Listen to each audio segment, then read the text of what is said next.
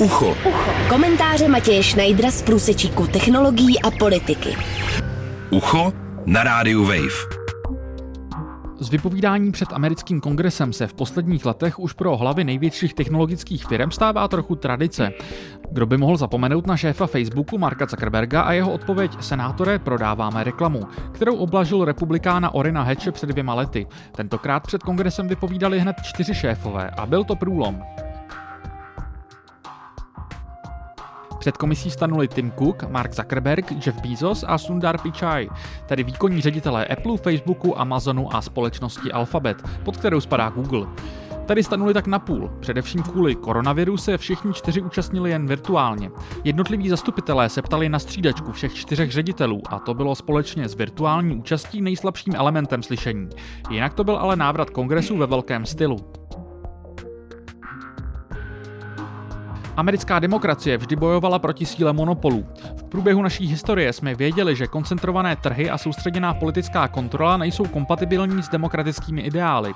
V otázkách kongresmenů pak došlo na všechny významná témata. Zneužívání své platformy proti konkurenci Amazonem a Applem, zhoubný vliv dominance Facebooku a Google na poli sotva regulované digitální reklamy nebo kopírování konkurence de facto všemi firmami.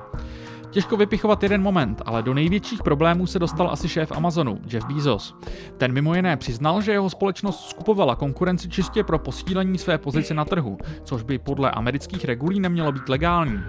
Zastupitelka Mary Scanlon také Bezos se podrobila ostrým otázkám ohledně nechvalně proslulého způsobu, jakým Amazon zametl se svým konkurentem Quitsi.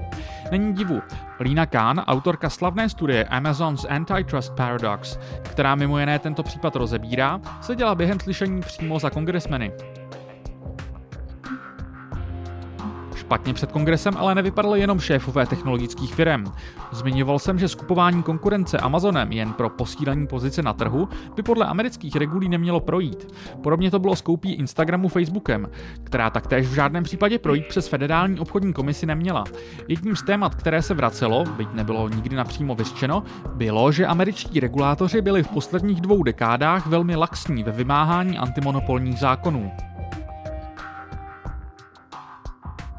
Možná by technologičtí novináři měli mít trochu více pokory, co se týče svého dřívějšího posmívání, že členové kongresu nerozumí technologiím.